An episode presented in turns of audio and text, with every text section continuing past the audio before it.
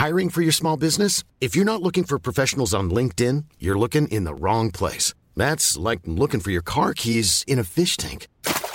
LinkedIn helps you hire professionals you can't find anywhere else, even those who aren't actively searching for a new job but might be open to the perfect role. In a given month, over 70% of LinkedIn users don't even visit other leading job sites. So start looking in the right place. With LinkedIn, you can hire professionals like a professional. Post your free job on linkedin.com slash people today.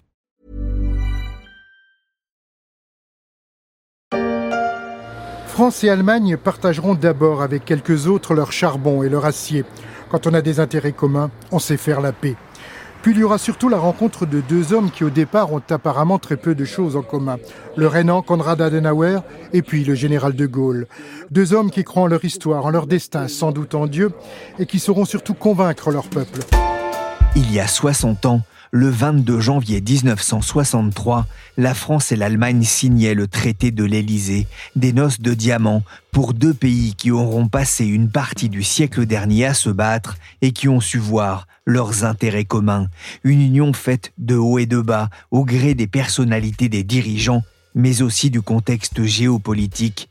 Et avec la guerre en Ukraine, l'heure est d'ailleurs plutôt au refroidissement des relations, un danger aussi pour l'Europe.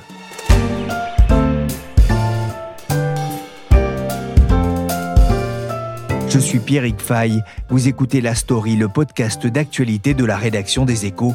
Un podcast disponible sur Google Podcast, Spotify ou encore Deezer et sur toutes les autres plateformes de téléchargement et de streaming de podcasts.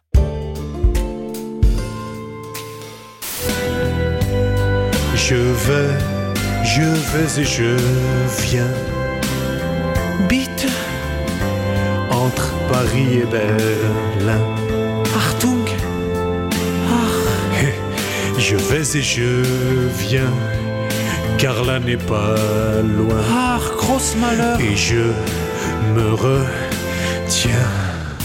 Je t'aime moi non plus. France-Allemagne par Anne Roumanoff sur Europe 1. C'était il y a 13 ans. Le couple franco-allemand a changé de tête. Angela et Nicolas ont laissé la place à Emmanuel et à Olaf. Et l'entente entre les deux hommes est loin d'être parfaite. Depuis quelques mois, les sujets de tension entre Paris et Berlin ne manquent pas, alors que la France et l'Allemagne restent les piliers du projet européen.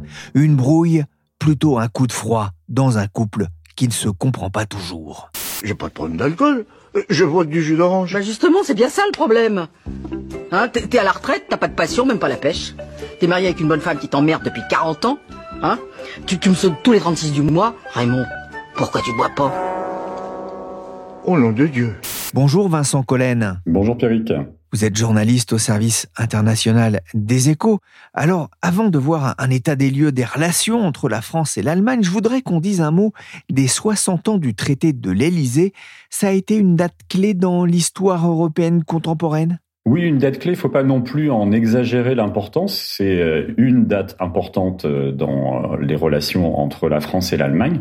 Le traité de l'Élysée a été signé donc il y a 60 ans, en janvier 1963 entre De Gaulle et Adenauer. Il a donné un très fort coup d'accélérateur au couple franco-allemand, mais il y avait eu euh, des avancées déjà euh, auparavant, avant De Gaulle, dans les années 50, notamment avec la création euh, de l'Union européenne en 1957.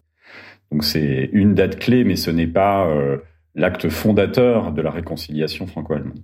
Le président Mitterrand et le chancelier Kohl qui se serrent la main pendant la, la Marseillaise. Il y a une image gravée aussi dans la mémoire collective, c'est celle de François Mitterrand et d'Helmut Kohl en 1984, main dans la main à Douaumont, en hommage aux morts de la guerre 14-18.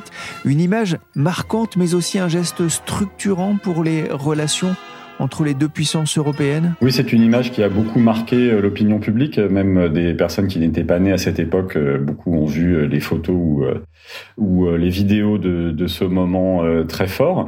Ce qui est intéressant, c'est que on sait que cette relation entre Mitterrand et Kohl, elle n'a pas toujours été au beau fixe notamment avant 1984, avant le tournant de la rigueur les deux euh, leaders n'étaient pas vraiment sur la même longueur d'onde. Mitterrand était euh, socialiste et Helmut Kohl était euh, conservateur. Et dans les premières années du mandat de François Mitterrand, Les deux dirigeants ne s'entendaient pas si bien que ça. Cette image de 1984, elle montre que les relations entre les dirigeants français et allemands, elles peuvent varier, même parmi les deux mêmes personnes elles peuvent commencer à être difficiles et puis s'améliorer ou au contraire se dégrader. Et c'est ce qui rassure certains observateurs aujourd'hui. La relation entre Olaf Scholz et Emmanuel Macron, elle semble euh, assez mal démarrer, mais on peut garder un espoir qu'elle s'améliore, peut-être sur le modèle de celle de Mitterrand et Kohl. Le souvenir d'une guerre pour les rapprocher, mais c'est une autre guerre plus actuelle qui vient souligner cette fois-ci les tensions entre la France et l'Allemagne. C'est la guerre en Ukraine, Vincent? Oui, la guerre en Ukraine a montré au grand jour euh, des tensions qui étaient déjà là auparavant.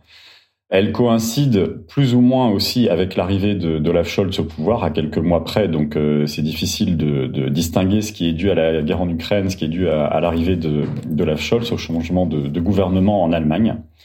Mais c'est certain que cette guerre provoque des tensions, euh, des problèmes euh, nouveaux qui sont autant de problèmes à résoudre pour euh, le couple franco-allemand qui est le moteur européen. On pense notamment à l'énergie. La, guerre en Ukraine a fait exploser les prix d'énergie d'une façon absolument historique et sans précédent. Ce n'était jamais arrivé auparavant et il se trouve que l'Allemagne et la France ont des mix énergétiques très différents. Euh, la France repose euh, énormément sur le nucléaire, comme vous le savez, pour produire son électricité, alors que l'Allemagne a renoncé au nucléaire. Elle est en train de fermer ses dernières centrales et elle produit encore beaucoup d'électricité à partir de, gaz et de charbon et aussi d'énergie renouvelable.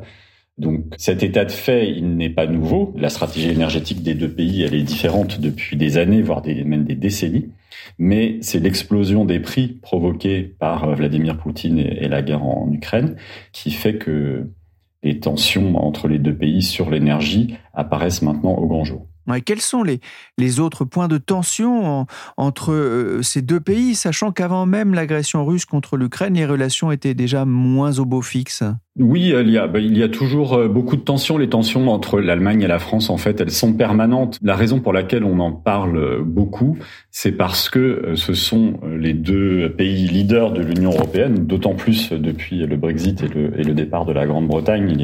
La France et l'Allemagne sont sans conteste les deux plus grandes puissances économiques, démographiques de l'Union européenne. Et donc, ce sont deux pays qui sont obligés de s'entendre, sinon l'Europe ne peut pas avancer. Si les deux plus gros pays ne s'entendent pas, c'est impossible que euh, l'Europe puisse avancer, puisque un consensus sera impossible à dégager. Et donc, les tensions entre ces deux pays, elles sont euh, visibles parce que ce sont ces tensions-là qu'on doit résoudre pour faire avancer à peu près tous les dossiers au sein de l'Union européenne. Au revoir mon amour, peut-être un autre jour peut-être une autre année. Au revoir mon amour, la vie n'est pas finie, la vie n'est pas. Au revoir mon amour de Dominique A. Au revoir mon amour, c'est ainsi que la ZDF, la télé allemande, évoquait les tensions entre la France et l'Allemagne. Une anecdote racontée par euh, Georges Valence dans un édito sur le site d'Investir.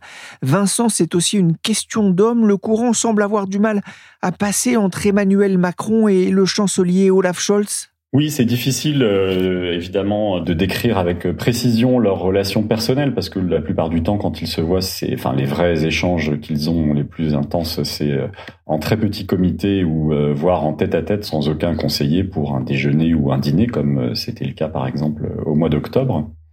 Néanmoins, on voit bien que les deux hommes ont des styles radicalement différents, ne serait-ce que dans la communication. Emmanuel Macron communique beaucoup, parle beaucoup. Olaf Scholz est beaucoup plus secret. Donc ça, c'est un, point qui est assez évident quand on regarde euh, les deux hommes. Et puis il y a une différence euh, de fond qui est peut-être plus importante encore que celle des personnalités. C'est la façon dont les institutions euh, fonctionnent des deux côtés du Rhin. Emmanuel Macron, c'est un président de la Ve République qui a énormément de pouvoir, notamment un pouvoir quasi absolue, euh, j'exagère sans doute, mais euh, quasi absolue en matière d'affaires étrangères et de défense. Ce n'est pas du tout le cas euh, pour le chancelier allemand qui doit demander l'autorisation du Bundestag de l'Assemblée allemande pour énormément de décisions qui ont trait aux affaires étrangères. Et donc, c'est quelque chose qui apparaît de façon très claire en ce moment avec la guerre en Ukraine.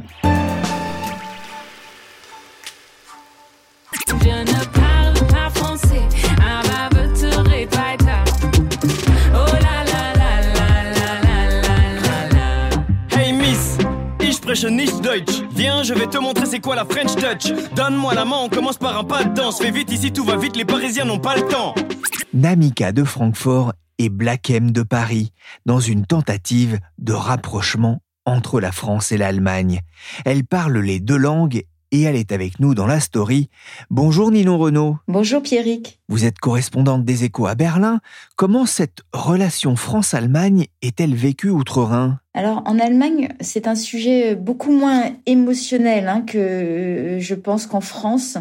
Euh, d'ailleurs, le vocable en dit long sur cette différence de perception. Ici, on ne parle pas de couple franco-allemand, mais de tandem ou de partenariat. Euh, vous voyez, c'est donc une vision plus pragmatique. Et d'ailleurs, c'est peut-être le problème. Il manque ce soupçon d'amour pour faire vivre la relation franco-allemande. Et elle est devenue un peu invisible ici, un signal parmi d'autres. Euh, il y avait des statistes, donc l'Office euh, fédéral de la statistique, qui a donné aujourd'hui un chiffre euh, intéressant. Selon des statistes, 15,3% seulement des élèves de l'enseignement général en Allemagne apprennent le français. Et ça, c'est un point bas c'est vraiment, il n'y a jamais eu aussi peu d'élèves qui apprenaient le français en Allemagne. Alors, personne ne remet bien sûr en question l'importance de, la relation entre les deux pays pour faire avancer l'intégration européenne. Et d'ailleurs, l'éclat qui a été provoqué par le report du Conseil franco-allemand cet automne a provoqué vraiment d'importantes critiques dans les médias allemands contre le gouvernement, la coalition d'Olaf Scholz, parce qu'elle était considérée comme euh, fautive. C'était son manque de considération pour la France qui avait provoqué ce clash. Et Olaf Scholz et ses principaux ministres ont ensuite multiplié les visites à Paris pour afficher leur bonne entente. Hein. Mais au-delà de cet affichage, Olaf Scholz, il n'a pas développé le même réflexe franco-allemand qu'Angela Merkel. Et euh, le bug de communication sur l'envoi de blindés en, Ukraine a été symptomatique. Hein. Il a redonné l'impression que le chancelier était plus proche de Joe Biden et d'une logique transatlantique que d'Emmanuel Macron, qui a euh, le premier annoncé qu'il allait envoyer des, des blindés. Et le président français a fait cette annonce. Et juste après, Olaf Scholz a attendu le président américain pour faire sa propre annonce. Et ça, c'est un peu dommage. Pour la première fois peut-être depuis la réunification, ces frictions interviennent à, un moment où l'Allemagne connaît des difficultés avec son modèle économique tourné vers l'Est, vers euh, la Chine et la Russie en particulier. En réalité, ce n'est pas la première fois, Pierrick, que l'Allemagne est fragilisée. Pour mémoire, elle était le malade de l'Europe au début des années 2000. Mais ce qui est différent, c'est que cette fois, elle doit affronter plusieurs chocs à la fois qui menacent son moteur industriel, moteur qui fut le garant de sa prospérité au cours de la décennie précédente. Cette prospérité, elle était en effet fondée sur deux ressorts principaux, un gaz pas cher venu de Russie et des exportations massives à la Chine. Et ces deux piliers sont désormais vacillants, voire à terre pour le gaz russe. La menace euh, que cette pénurie énergétique représente a provoqué une réaction de, sauve qui peut en Allemagne. Hein. Et avant de penser à l'Europe ou à son partenaire français, la coalition allemande a cherché à sécuriser la diversification de son approvisionnement en gaz. On l'a vu avec euh, les voyages du ministre de l'économie Robert Abeck du Qatar au Canada. Ça a fait monter les prix et ça a jeté un certain froid au sein de, de l'UE. Et par ailleurs, à l'image du, chantage énergétique de la Russie sur le gaz, l'autoritarisme croissant du, régime de Pékin fait prendre conscience à l'Allemagne de la menace que représente aussi sa forte dépendance à la Chine. Pékin, c'est le premier partenaire commercial de l'Allemagne. L'Empire du Milieu couvre 20% du commerce allemand et un bon million d'emplois en Allemagne qui dépendent des exportations en Chine. Donc dans ces conditions, la visite de Olaf Scholz seul à Pékin pouvait se comprendre d'un point de vue national, mais elle a encore une fois donné l'impression à ses partenaires que Berlin euh, faisait passer ses intérêts en priorité.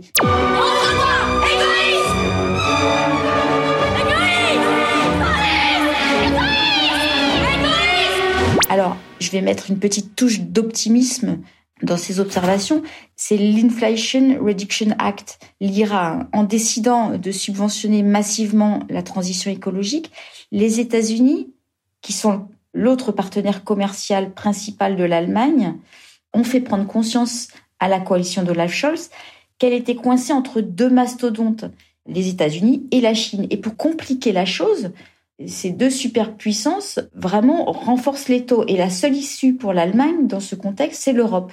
D'autant qu'il ne faut pas oublier que, ensemble, les pays membres de l'UE sont en réalité le premier partenaire commercial de l'Allemagne. Guten Morgen, Olaf Scholz. Bonjour. Bonjour. En France, Emmanuel Macron n'a plus la main sur le Parlement, il n'a plus la majorité et la grogne monte face à son projet de réforme des retraites. En Allemagne, Olaf Scholz connaît-il aussi des difficultés? Alors oui, le mécontentement est aussi perceptible en Allemagne. Le baromètre politique de la chaîne publique ARD ce mois-ci indiquait que 64% des personnes interrogées sont insatisfaites de la gestion du gouvernement allemand.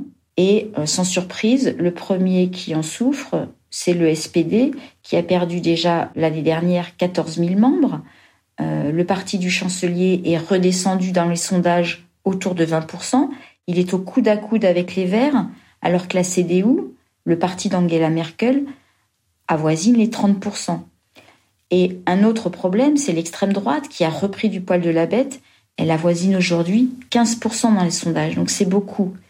Alors normalement, en situation de crise, le parti au pouvoir bénéficie d'un avantage. On l'avait vu durant les premiers mois de la pandémie.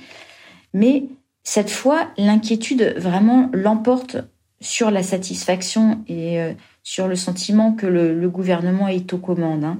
L'écrasante majorité des Allemands s'attend à ce que la guerre en Ukraine dure et s'inquiète de ses conséquences. Pour 52% des personnes interrogées, les aides versées sont insuffisantes et 58% jugent que les inégalités augmentent. C'est presque le record de 60% qui avait été atteint au début de la crise de l'euro. Alors, le style d'Olaf Scholz n'améliore pas les choses. Hein. C'est un chancelier qui n'aime pas s'expliquer.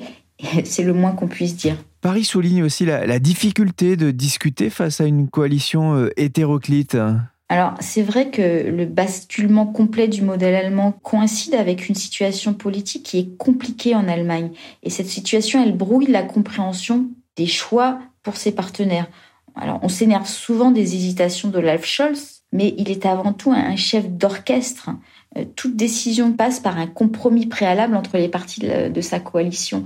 Donc lui, il est obligé de composer avec les uns et les autres. Et ce qui corse l'exercice, c'est que pour la première fois au niveau fédéral, ce sont trois partis qui doivent se mettre d'accord au sein de la coalition.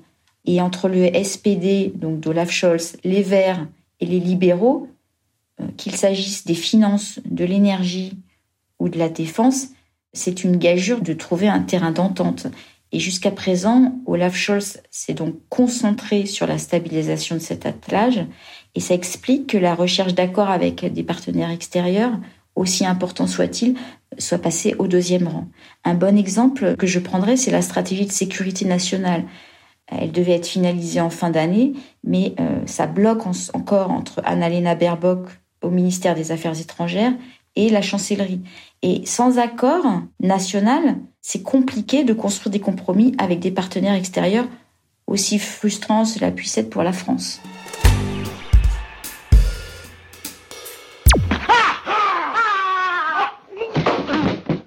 Où est l'anglais? Allons Je suis malade. Oh, pas malade? C'était Louis?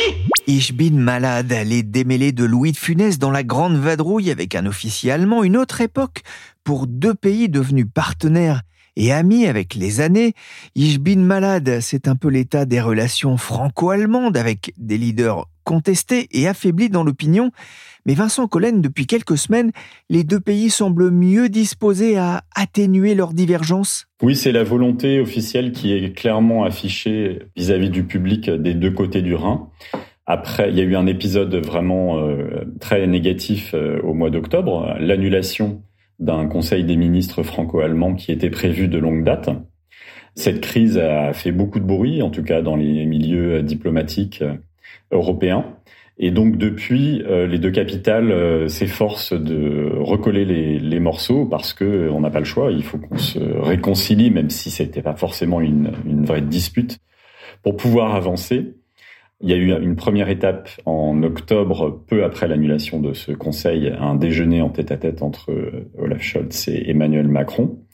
Et aujourd'hui, enfin ce dimanche, donc un nouveau conseil des ministres franco-allemands, c'est le 23e Conseil des ministres franco-allemands depuis que cette tradition a été instaurée par Jacques Chirac et Gerhard Schröder en, en 2003. Et puis donc la, le 60e anniversaire de la signature du traité de l'Élysée entre De Gaulle et, et Adenauer. Les deux dirigeants, Scholz et Macron, ont l'intention de publier une déclaration commune. Alors il faudra voir ce qu'il y a précisément dans cette déclaration dimanche. Est-ce que ça sera quelque chose de précis ou d'encore assez vague? Il semble que des deux côtés, on ait envie euh, de, présenter quelque chose d'assez concret pour montrer qu'on avance et qu'on est passé au-delà des, euh, des tensions de ces dernières semaines, en particulier pour ce qui concerne la politique industrielle et la réponse européenne au protectionnisme industriel des États-Unis. Le changement de gouvernement en Italie a ravivé les tensions avec Bruxelles. La France et l'Allemagne affichent aussi leur division. Aujourd'hui, c'est une Union européenne qui fait face à un environnement économique et géopolitique plus dangereux Oui, bien sûr. Depuis un an, depuis l'invasion de l'Ukraine par la Russie, euh, on a l'impression que ça, euh, ça tire un peu dans tous les sens. Hein, euh. Pour le dire grossièrement, c'est la première fois qu'on a euh, la guerre euh, aux portes de l'Europe depuis euh, la création de, l'Union européenne dans les années 50. L'environnement donc géopolitique est, bouleversé et c'est notamment un gros problème pour tous les pays de la façade orientale de l'Union européenne, de la Pologne aux pays baltes en passant par la Tchéquie et, et la Slovaquie. Ces pays-là qui se sentent beaucoup plus menacés par la Russie que les pays d'Europe occidentale et qui ont euh, parfois beaucoup de ressentiment vis-à-vis de la France et de l'Allemagne. Ils, ils, accusent Paris et Berlin d'avoir été beaucoup trop coulants avec Poutine avant la guerre et de ne pas être assez fermes dans leur réaction depuis le début de la guerre, notamment en ce qui concerne l'envoi de matériel militaire en Ukraine. Vincent, qu'est-ce qui est prévu pour cet anniversaire du traité de l'Élysée? Alors il y a des événements qui sont prévus tout au long de la journée de dimanche. Ça va commencer à la Sorbonne dimanche matin où se réuniront environ 300 parlementaires euh, allemands et français. Donc des, ils seront réunis ensemble à la Sorbonne. Et ils écouteront quatre discours, un discours d'Emmanuel Macron, un discours de Olaf Scholz, un discours de la présidente de l'Assemblée nationale française et enfin un discours de la présidente du Bundestag allemand. Ensuite, les dirigeants déménageront à l'Élysée où se tiendra donc le Conseil des ministres franco-allemands qui réunira 18 ministres allemands et 19 ministres français sous la présidence de, Scholz et de Macron. Ensuite, euh, il y aura une conférence de presse euh, des deux dirigeants euh, en fin d'après-midi vers 17 heures et enfin, un dîner. Macron et Scholz dîneront ensemble, euh, donc en tête à tête, euh, dimanche soir. Vous avez le menu? Non, je ne sais pas. Non, on n'a pas le menu. Peut-être qu'on l'aura. Merci Vincent Collen, journaliste au service international des échos. Et merci Ninon Renaud, correspondante des échos à Berlin. Vous pouvez retrouver leurs analyses et décryptages sur les relations franco-allemandes dans les pages du journal et sur leséchos.fr. Cet épisode du podcast des échos a été réalisé par Willy Gann, chargé de production et d'édition Michel Varnet. Ziggy zaggy, ziggy zaggy. Oi, oi, oi. Ziggy zaggy, ziggy zaggy. Oi, oi, oi. Support comes from ServiceNow, the AI platform for business transformation. You've heard the hype around AI. The truth is, AI is only as powerful as the platform it's built into. ServiceNow is the platform that puts AI to work for people across your business, removing friction and frustration for your employees supercharging productivity for your developers, providing intelligent tools for your service agents to make customers happier. All built into a single platform you can use right now. That's why the world works with ServiceNow. Visit servicenow.com/ai for people to learn more.